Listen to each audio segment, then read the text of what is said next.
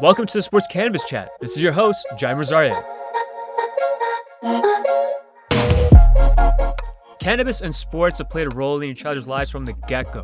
Surrounded in a cloud of misunderstanding and stigma, today's sports and athletes are making waves in the cannabis industry. Every day presents a new opportunity to break barriers, advocate for cannabis, and use your voice. Let's shift the perception and remember to hashtag break the stigma. The cannabis industry is evolving quickly. It's becoming harder for brands to create meaningful campaigns, connect with their core audience, and push the needle forward. Contact the reps at www.treehousesolution.com to learn more about the digital marketing solutions they can provide for you today. Sports Cannabis is a platform for athletes to break barriers, spark meaningful conversation with an emphasis on education and awareness.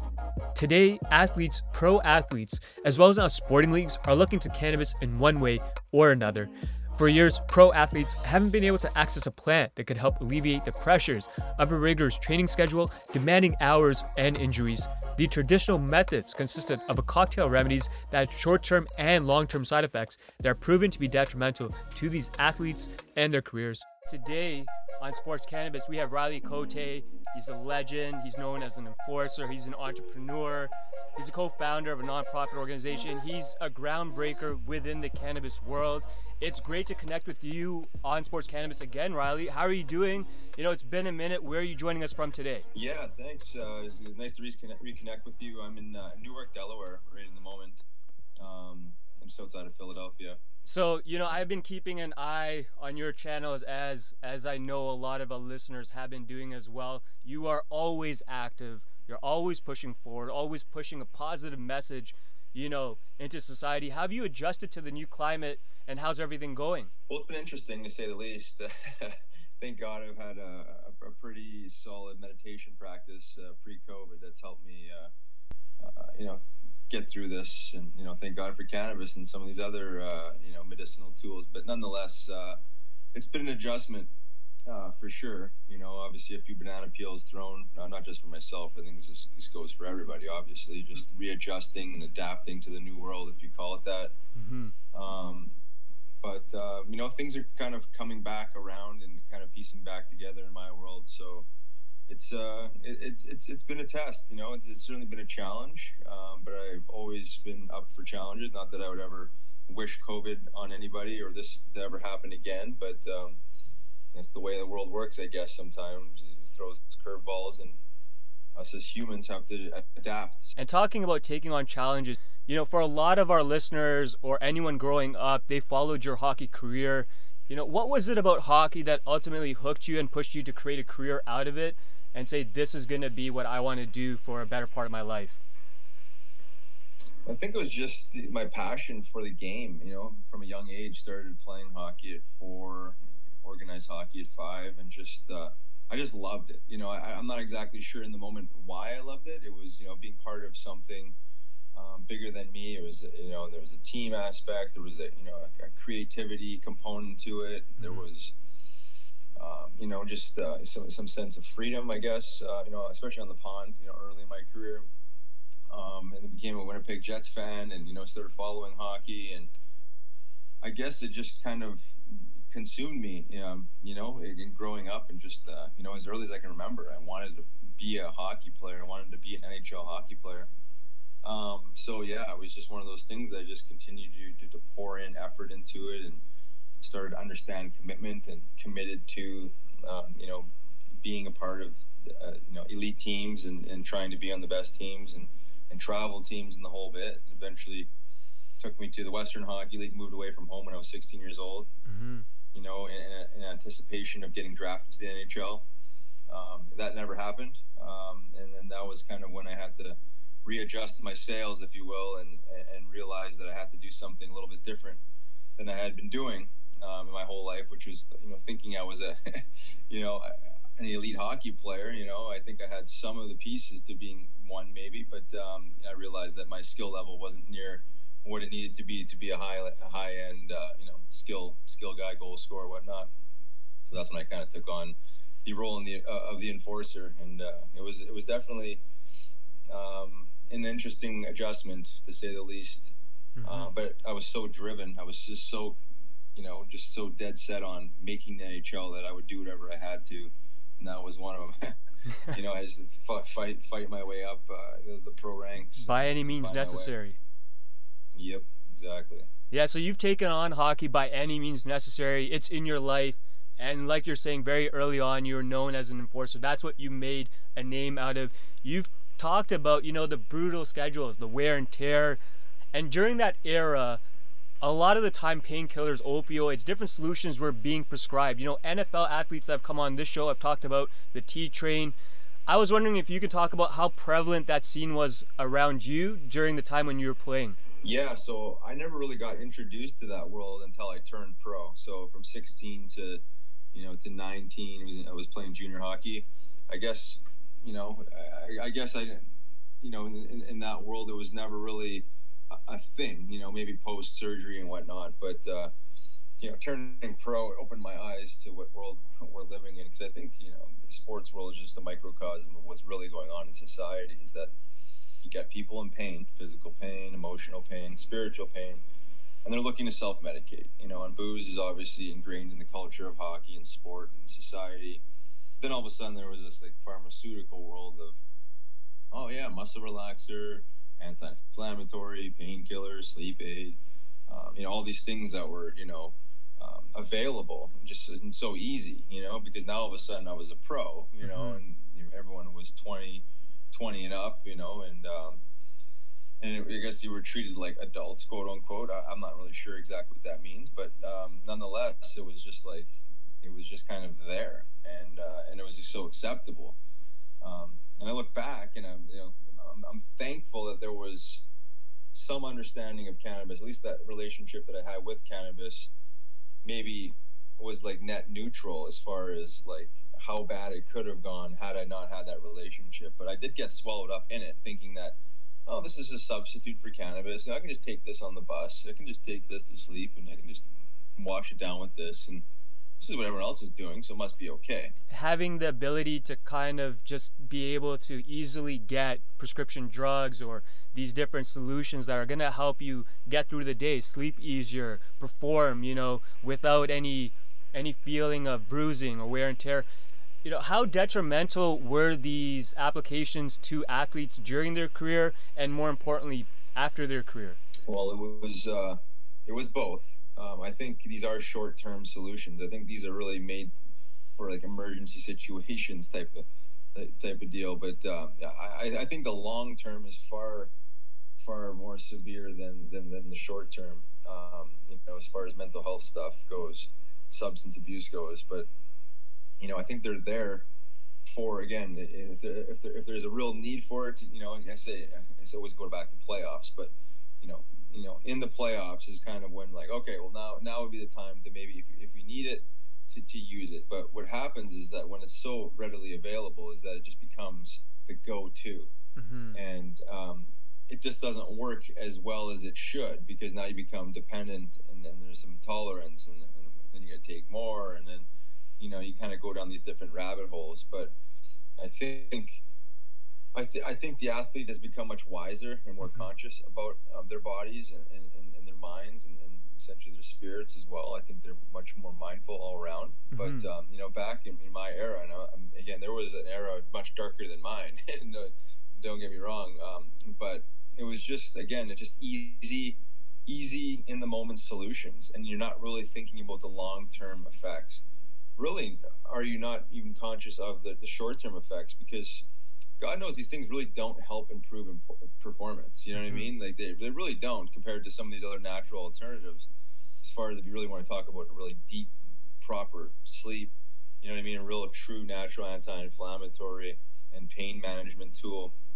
Um, you know, it's kind of like we hit the bullseye in the wrong target mm-hmm. um, with that world. But it's, it's it's gobbled up a ton of people. Um, you know, and then you mix in booze on top of all of it. You know what I mean? Which you're washing down these pills at the bar after uh, you know, a hard fought game, uh, which is extremely destructive. Uh, so, I mean, it's it's it's changing slowly. You know, there's a lot more awareness around it all. Mm-hmm. I think there's more, you know, more cannabis users and you know, all natural type of athletes than there were you know, five years ago, ten years ago, twenty years ago. You know what I mean? I think it's it's slowly evolving, but there's been a ton of destruction and uh, needless uh, addiction that's uh, you know gobbled guys up along the way. You know, one thing that you talked about was the fact that the game is evolving, that players are looking for natural modalities, natural paths to help them feel clean, healthy, and also rejuvenated every day throughout the you know long strenuous career that they do endure. Eventually you start to incorporate cannabis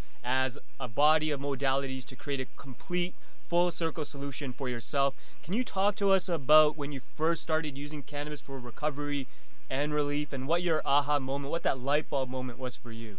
You know i, think the light bulb moment for me was my last year in 2010 at the end of the season um, 28 years old and I had two surgeries.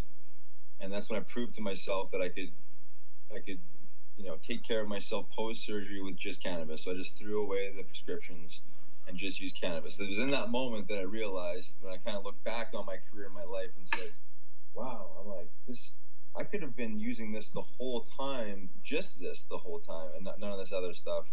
Um, had I been a little bit wiser, um, but that was it was in that moment that I realized, wow, this is like you know th- this is it. This is my path, and I you know and I haven't touched a pharmaceutical since then.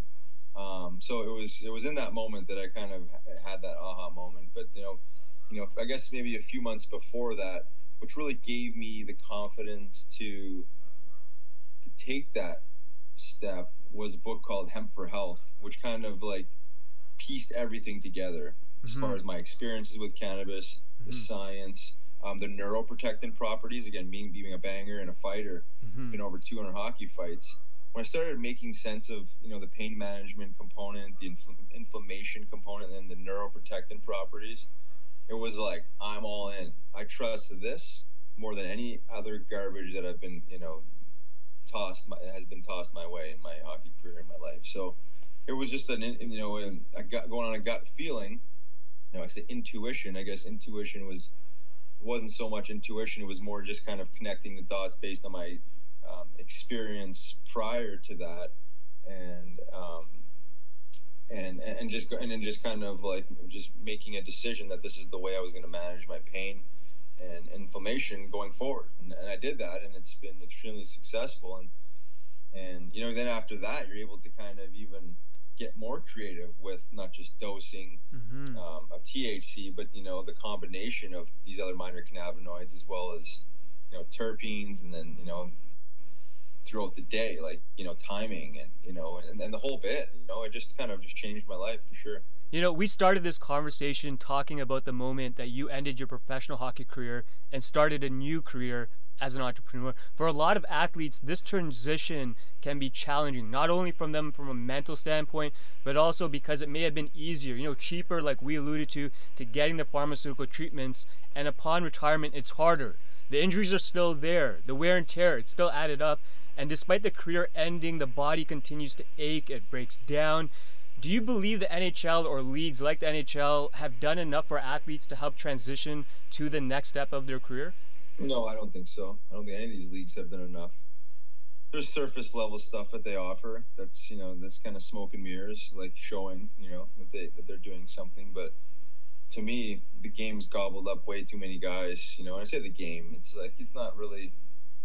Yes, it's an organization, uh, you know, that has a hierarchy, but you know they're just kind of slaves to the laws and the medical protocols that are essentially around in society for everyone, right? I mean, mm-hmm. they're they're not you know they don't have special exemptions because they're you know they're they're a hockey organization. So that being said, it's a it's a much bigger problem than than than than the hockey community or the sports community, right? Mm-hmm. Um, but uh, that being said, um, they've they've let down way too many guys. You know, way too many guys, misleading guys. Um, and again, you know, when you talk about the culture of hockey and, and its relationship to alcohol and how many guys have gone mm-hmm. down with that. And then again, the pill mill, I think they've, you know, really tried to, you know, curb that and, and, and be more responsible with their, their prescriptions. Uh, but you know, at the end of the day, it's like when you retire, it's out of sight, out of mind. It's like, th- does the organization really give a shit about you? No. Does the NHL really give a shit about you? No You know, it's Mhm. kind of like, uh, well, we have some resources for you. Come see our team doctor, or, or not even our team doctor. It's like the league doctor, or you know, whatever else. But it's just not progressive enough. I think Mhm. the cat's out of the bag, especially with cannabis and cannabinoids. And you talk about now the, the psychedelic revolution with you know whether you're talking with psilocybin mushrooms or Yep. or, or some of these other uh, available um, psychedelics. But you know, I think there's enough science out there for them to be a little bit more proactive with them. You know, with these uh, with these tools, and I know they, you know, NHL alumni associations um, struck a deal, you know, a couple of years ago with uh, Canopy Growth, and they were supposed to study the brain and CBD and the, and the whole bit. But I still haven't seen anything out of that. You know, I haven't Yep. seen any actual, you know, tangible evidence that they're helping anybody with that. But that being said, just the conversation around cannabis and the age of information and social media and, and alternative news is, I think, everyone's pretty much aware now at this point.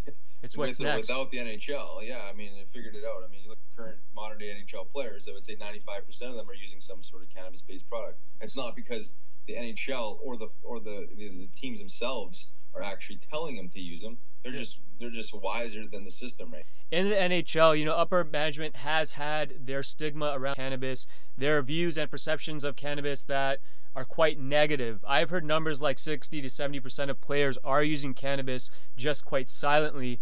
Do you think that's accurate and how openly accepted is it amongst coaches and owners? Well, I think uh, things have changed a lot. You know, even from when I retired in 2010, um, and I know this because I communicate with current players as well as current coaches, and uh, I like to think that number is much higher. When you talk about a cannabis-based product, it's not necessarily just THC. I think you know, in my era, hmm you know, my early 20s, and it was nothing more than just you know dry flower. You know, I think it was later in my pro career that that I've seen the first you know oil you know uh, you know resin type of pen that was floating around, and now you got you know transdermal patches and tinctures and topicals and all these different delivery systems and all these different type of cannabinoid ratios and, and terpene profiles and so like for me um, you know knowing that most of these guys are using some sort of CBD product, you know, whether it's full spectrum or isolate or a combination of both, um, you know, in conjunction with some sort of THC product. I mean, I, I would think between the two worlds, hmm I think the numbers got 90% of these players. These guys are very wise, including coaching staff. And they're more on the C side of things, but they're very well aware of their players using not just CBD, but THC. In- fact, I've heard several jokes about it, but nonetheless, they're almost um, more in the, in in the thinking that this is better for them in the long term, anyways, and the short term. It's more of a re- actual true recovery tool. I, you know, I think the mindset has changed from you know leaving practice and going to the local bar and burying yourself all day and going to sleep and, and or um, versus using cannabis and I say this got to be used in a mindful manner. That's always the way it needs to be educated and taught. But um, you know that these guys are using cannabis and going to bed earlier hmm and getting proper night's rest. And again, the anti-inflammatory properties and the neuroprotectant properties, essentially making these guys um, as a better athletes, or at least a higher performing athletes the next day and the next day and recovering better. So uh, the number is sig- significantly higher than when I played because of just the, the, di- diversity of products. hmm Um, I, I know for myself, um, you know, every league that I played in at the pro level, whether it was Central Hockey League, East Coast Hockey League, American Hockey League, hmm in the NHL, there was at least 50% of the guys that were, you know, open about it, you know, using just traditional dry flower cannabis. So, um, you know, there's just so much more information and education and, and again, product development out there that um, that number is way higher, way higher. You know, these guys are so mindful. Uh, they pour so much time and effort into building strong, durable bodies. Uh, Mhm. You know, and you know, and and that is their livelihood. Their physical body is their livelihood, so they need to you know keep it. they need to keep it intact and healthy. So I think One they're hun- very. 100%. You know, it's great to see times are progressing with the provisions for CBD. Are you happy with the progression and do you hope THC may join the list in the near future? The reason why I'm asking is because there's been scientific evidence showing that a one-to-one ratio of THC to CBD can be effective approach for treating CTE injuries. So, you know, with that in mind, how far off do you think we are before we start to see THC openly accepted? And do you believe that's in the near future? Yeah, you know, I think it's in the near future. I think you know the the, the challenge with THC is really that respect value. Um, you know, whether it's say in a clinical setting or even at home, right? I mean, that's always the challenge. Is like how much THC is, is enough to you know really increase the value of the medicine itself. And I am a huge believer in say at least a small amount of THC in your cannabis-based product. If you're going to remove the THC, to me, like you're removing some of the essence of the healing uh, and, and some of the plant. So, mm-hmm. um, you know, that being said, there's certainly a fine line, and I've, you know, I, and I've been challenged with this my my whole life is like, what is that fine line of how much THC do you need, and then how much THC actually starts working against you?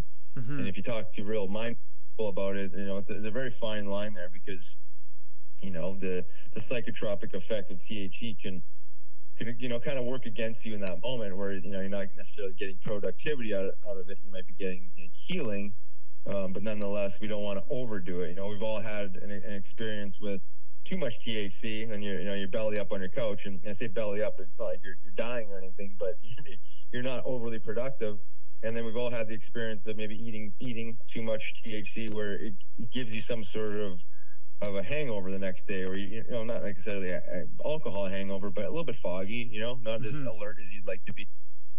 You know, so that being said, is like there is there is a fine line. You said CTE, and you know, obviously when you're when you're treating disease states or you know real true medical conditions, that acceptance for THC is a little different than we're talking about just like just standard daily recovery, right? So mm-hmm. if it was in the it was in the context of healing a brain injury, um, obviously more THC could be acceptable, you mm-hmm. know, and you know, obviously trying to find that balance of healing as well as being human and you know living your your, your life as, as, as best as you possibly can. So I don't think we're too far off.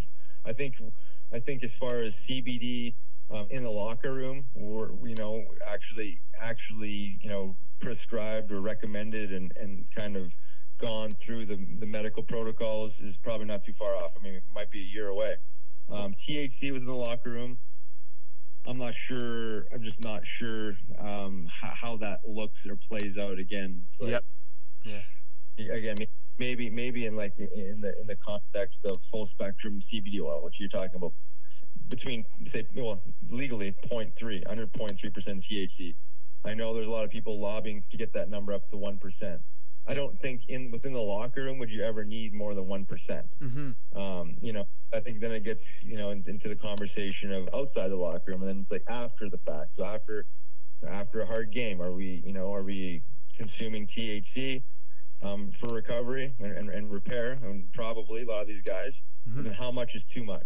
Mm-hmm. Um, but then going back to your, you know, comment about you know actually treating CTE with this, I think that's more like I don't want to say it's in a clinical setting. It can be, but obviously it'd be at home at some point too, and that's a completely different kind of conversation. It's just now we got to be honest what what what the intention is. Is it just to, to recover from a you know an athlete standpoint, or is it to to treat a brain injury? Mm-hmm. Then it's a different conversation. Might even have much more CBD in there as well. You know, so. Mm-hmm. Um, but I don't think we're too far off. I think you know there's a lot of science emerging from both you know Israel and Canada now, obviously with with their laws, and um, people are becoming aware of you know the science of both of these compounds, including others. I think CBG is another one um, that's becoming more popular for brain, you know, brain function and, and healing the brain. So, um, you know, they're, they're, even with the same plant we're talking about, yep. It, it's always tension. You know, what are we trying to accomplish here, right? Mm-hmm. It's just basic recovery.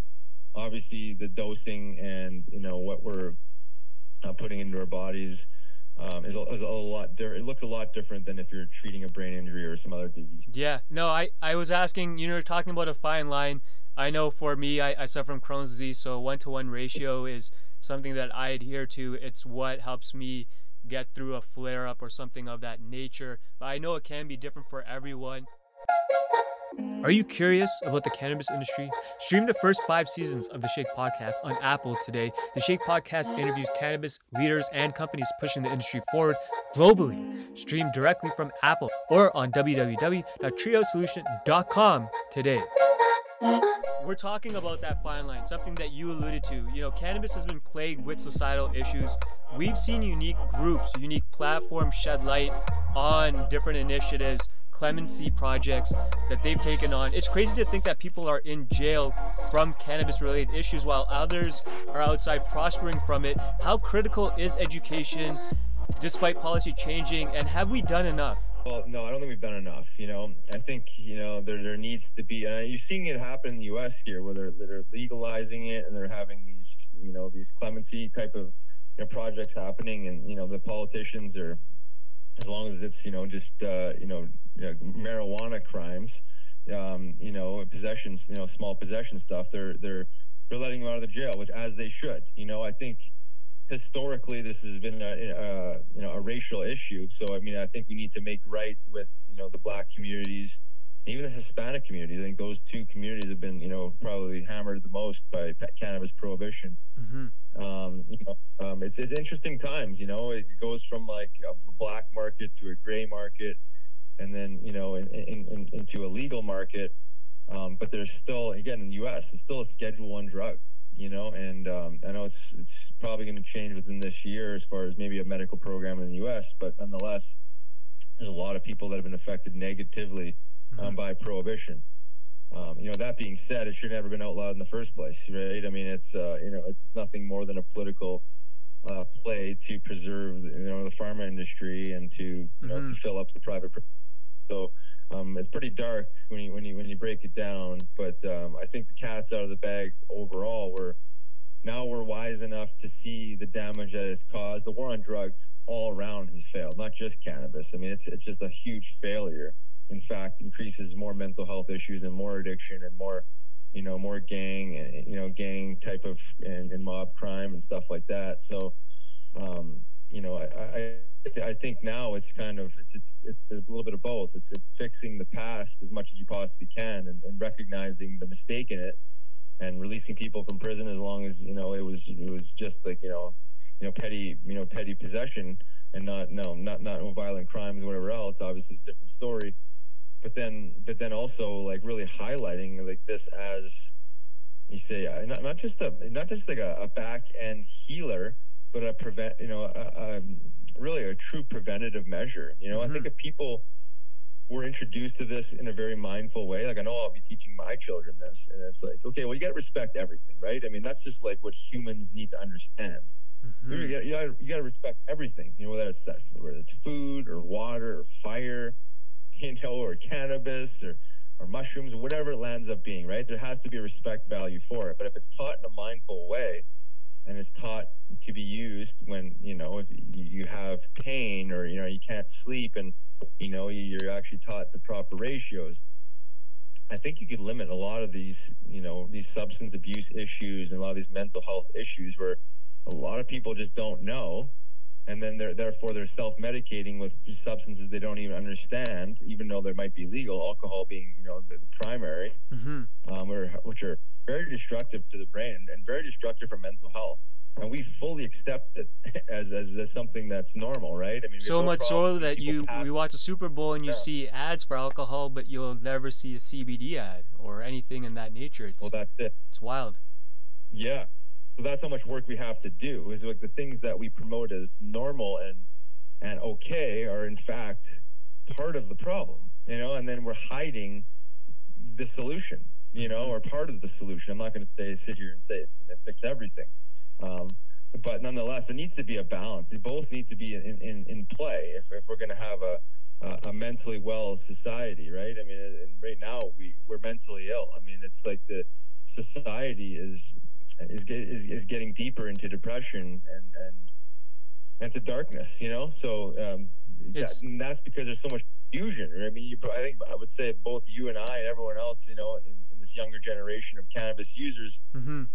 we're not taught the right way to use cannabis. We were not. We, in fact, we were all taught that it was bad. It was the devil's lettuce. They stay away from it. It'll ruin your life. You know what I mean? But the people that actually explored it and figured it out on their own mm-hmm. um, are the ones that understand. They're probably in the space now. You know what I mean? Versus you know, listening to the, the man in the church and whoever else is preaching that, you know, this is the devil's lettuce and then that alcohol is okay is like just there's so much there's so much wrong with that narrative. You know what I mean? It's, it's so anti-scientific. It's scary, and um, unfortunately, it's gobbled up so many people along the way. That way of thinking. So I think we can do a better job of, of educating the youth, at least of like the the, the risk versus the reward, mm-hmm. and um, you know.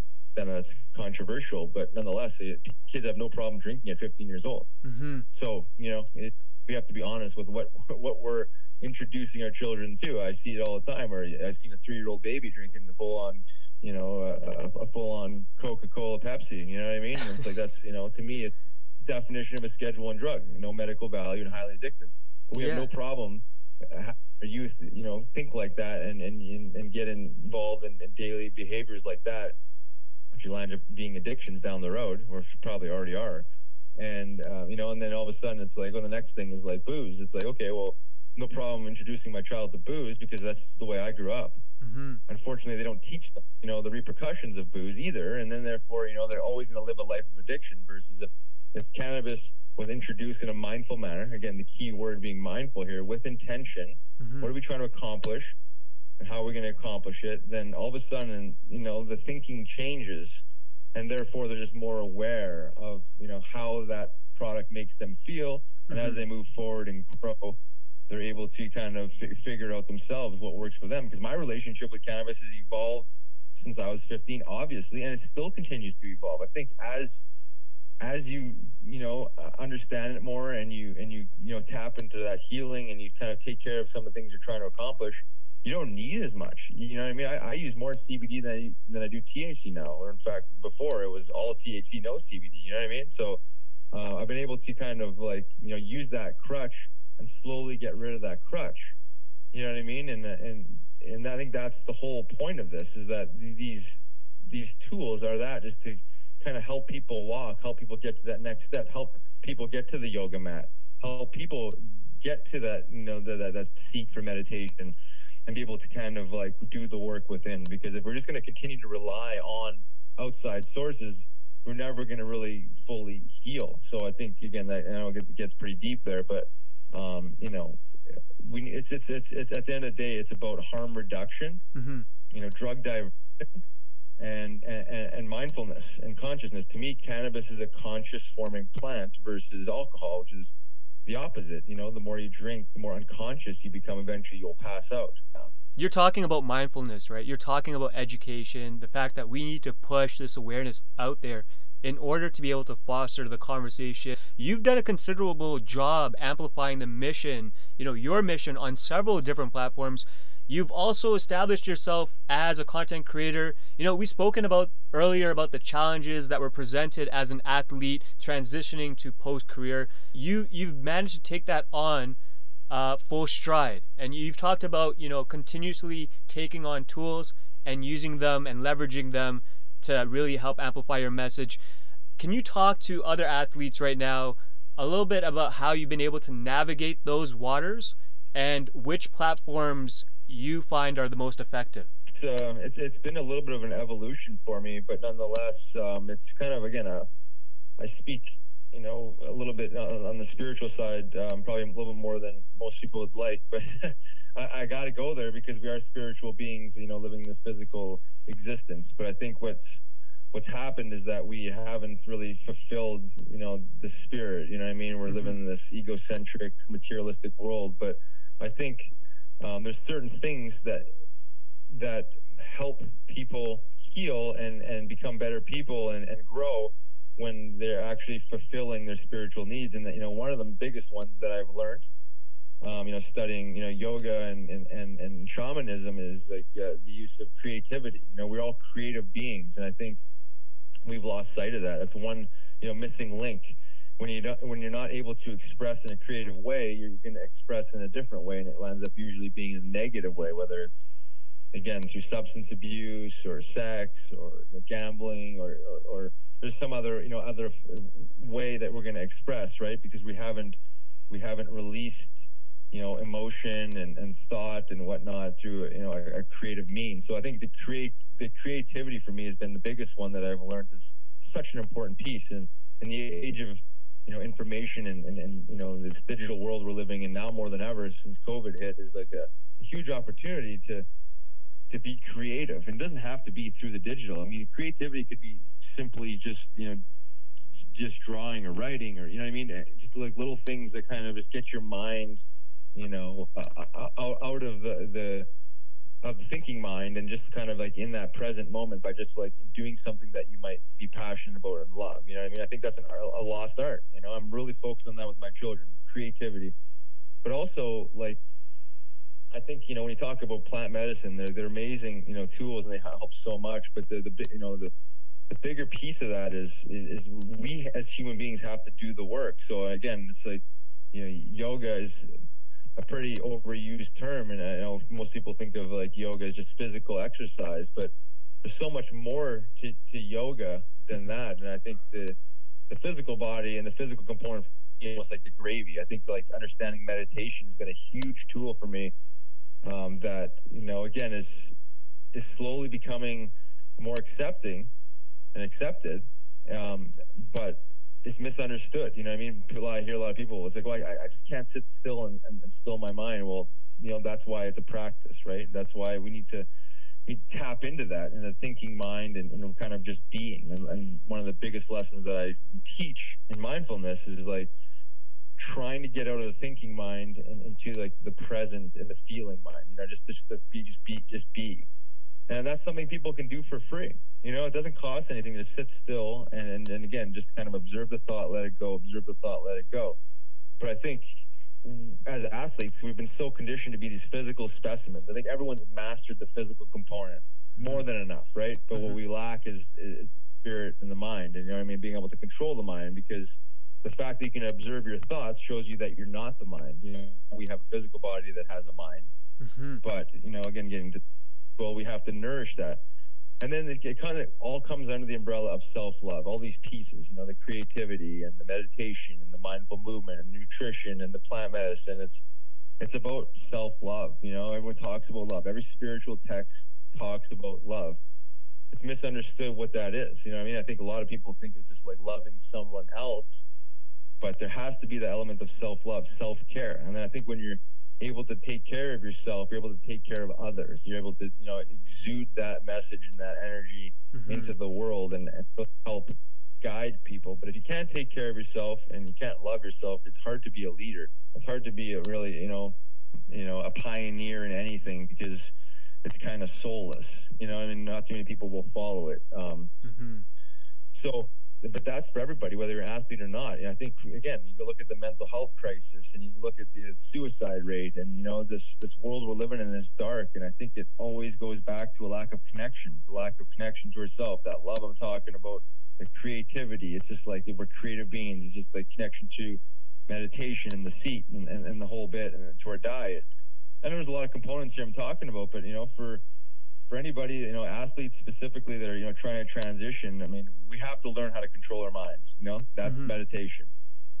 Creation, you know, creation, building, you know, focus on building and growing as opposed to like, you know, dwelling on our past. You know, I mean, I look at my past and it's like, yes, I reflected on it and, and, and know I could have done a way better job. I could have, you know, I could I could have extended my career if I'd been more mindful. I could have been a better athlete if I'd have been more mindful of a, you know, a functional hockey trainer and the whole bit. But like shoulda, woulda, coulda. We're here in the moment, and now we gotta we gotta live. We gotta grow. So it's again, it's, it's feeding the spirit. It's doing things that.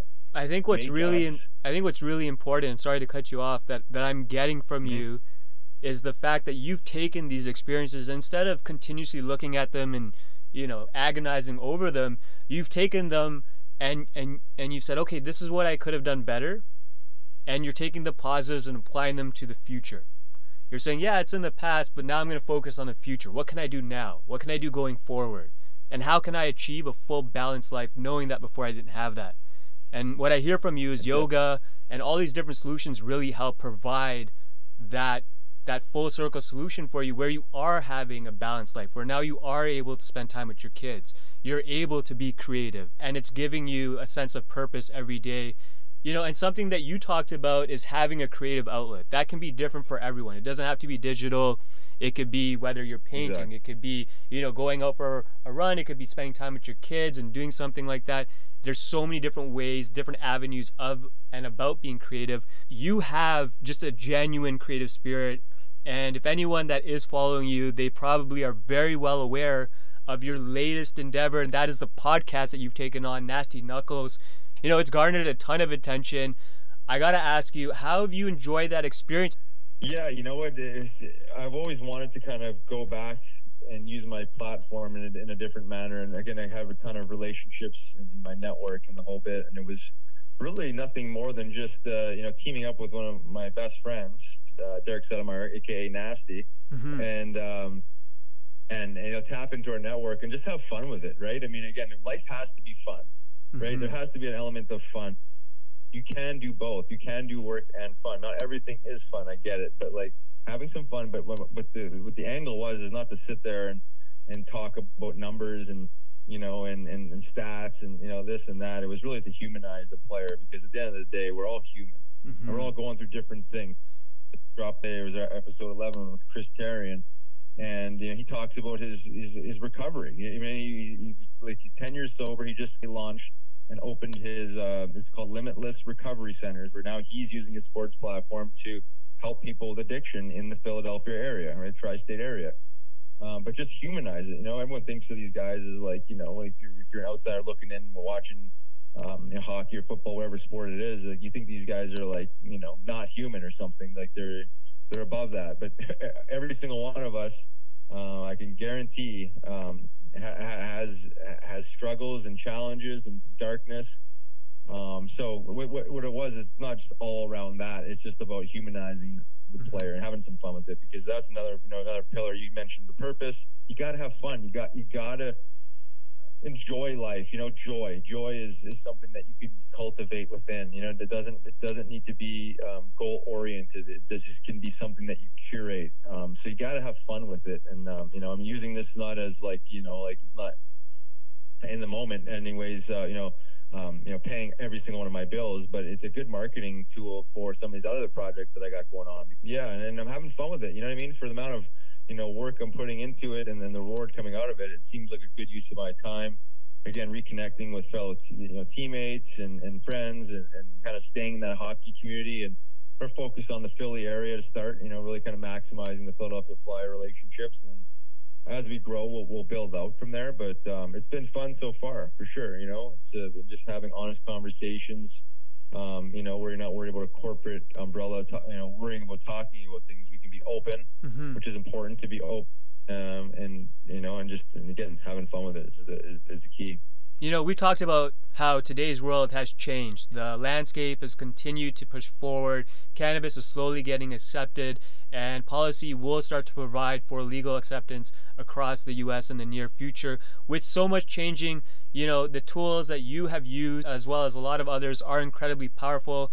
Uh, and you've done a great job identifying how to use it, how to leverage it in the right way, how to amplify your voice and amplify the movement in order to push other athletes in the right direction. We're seeing an opportunity to shift the perception, right? Uh, I want to know where would you like to see the cannabis and sports playing field in the next two to five years?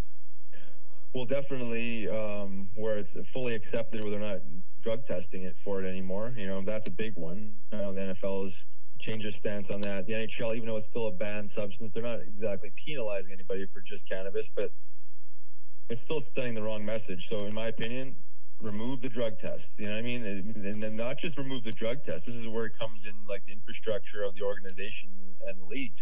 Mm-hmm. Is that like this should frontline, you know, defense for inflammation and sleep. You know, instead of being prescribed an Ambien on a plane, you know, after a game or on the bus, mm-hmm. should be, you know, should be passing out CBD, or every every guy should have their own, you know, uh, tincture or whatever else uh, uh, on on the bus or on the plane. I mean, that should be that should be from the top down, and and then and only then um, will you have, you know, I say overall healthy health health con full health conscious uh, players and and staff within the organization. Um, so we removed the drug test. You know, it's not a ban, should not be a banned substance. I understand it's political. You know, I think the, the, the international border complicates things for travel and whatnot, at least for the and now. So that's really, I, I think, like the, the, the biggest challenge for especially the NHL. Um, you know, considering Canada is legal and the U.S. is not, is like how do we how do we allow this for half of our teams and not the other half? So there's some there's some work to be needs to be done politically for sure. Um, but you know, I said two to five years.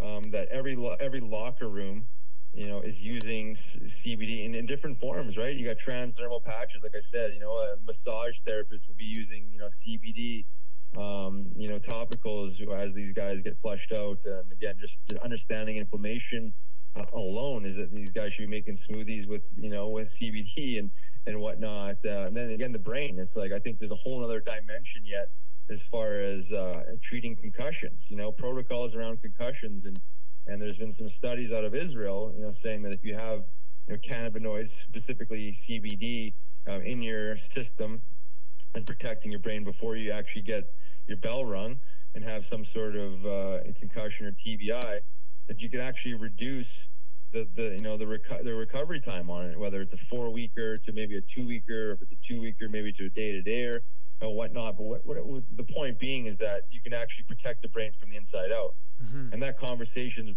is really not not being had. It's always about pain inflammation sleep. Um, but then again, the, the, brain is kind of left out, and it's, it's an amazing anti-inflammatory uh, component for for brain. Again, the U.S. government holds a patent on these cannabinoids as neuroprotectants. So um, there's enough information out there to at least dive in, but I, I, still think it's a little bit political, and you know, there's always everyone's coming up with the next newest thing that's going to solve the concussion issue, and um, I think we're we're just kind of like overlooking something that's I'm not saying that it's you know going to solve every concussion problem, but it's a good tool to administer and, and have part um, you know integrated into the, the, the concussion recovery protocols. So I think that one's more probably on the on the latter end of that five years. You know, I think pain, inflammation in the locker room, you know, roll on type of stuff, and mm-hmm. you know, inflammatory sleep stuff. I think that's you know not too far off. Yeah, you know, cannabis is progressing, and athletes are able to join the movement today it's become a bit of a team effort, you know, really ushering the conversation into the right direction. So, for anyone that is listening to today's conversation um, and they're looking to follow in your footsteps, what piece of advice could you give to them? Well, I think the challenge, the biggest challenge is, is being able to change the way you think. You know, I think um, again we're so we're so conditioned to think a certain way. Society's kind of molded the way we think, and you know, for me, it was kind of being an outlaw, right? It was it was going against the grain. It was using cannabis when I was told not to, and you know, exploring myself. And I think we're at a point way beyond that now, because um, the education and you know the information is kind of surface level.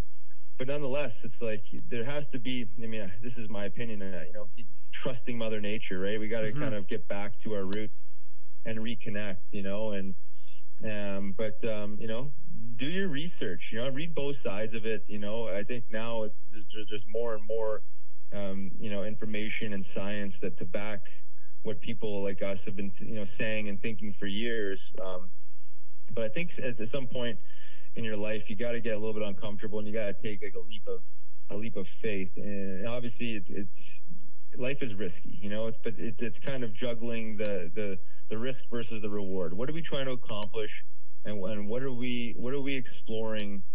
to use to accomplish that, and then being honest with that. You got to be honest, right? And, and, I think I know my my answer here is is kind of all over the place and, and, and somewhat complicated, but it's like believe believe in what you probably already know. You know what I mean? Mm-hmm. Like it's again going back to nature and, and and kind of trusting that. But uh, um, we we we have to sometimes challenge the system and I think people in the cannabis space have done that for, for 90 years, 90 plus years. In the last maybe 20 years, it's been very obvious that, you know, if you want better, if you want change, you got to go against the grain sometimes and think a little bit different.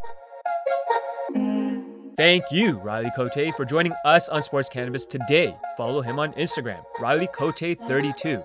To keep up with his latest initiatives, Body Check Wellness, Nasty Knuckles podcast, and tons of incredible content, we highly recommend a follow, like, and auto subscribe. Thank you for joining us on Sports Cannabis. Follow us on all of our channels, as well as Instagram and LinkedIn at Sports Cannabis for the latest updates. Our next interview will be incredible. We have another legendary cannabis athlete joining us and it's an interview you will not want to miss. Make sure you like, subscribe, and follow us everywhere. Stay safe and be well. Thank you so much for your support, Sports Cannabis family. And remember to hashtag Sports Cannabis in all of your workouts and videos. Let's build the community together.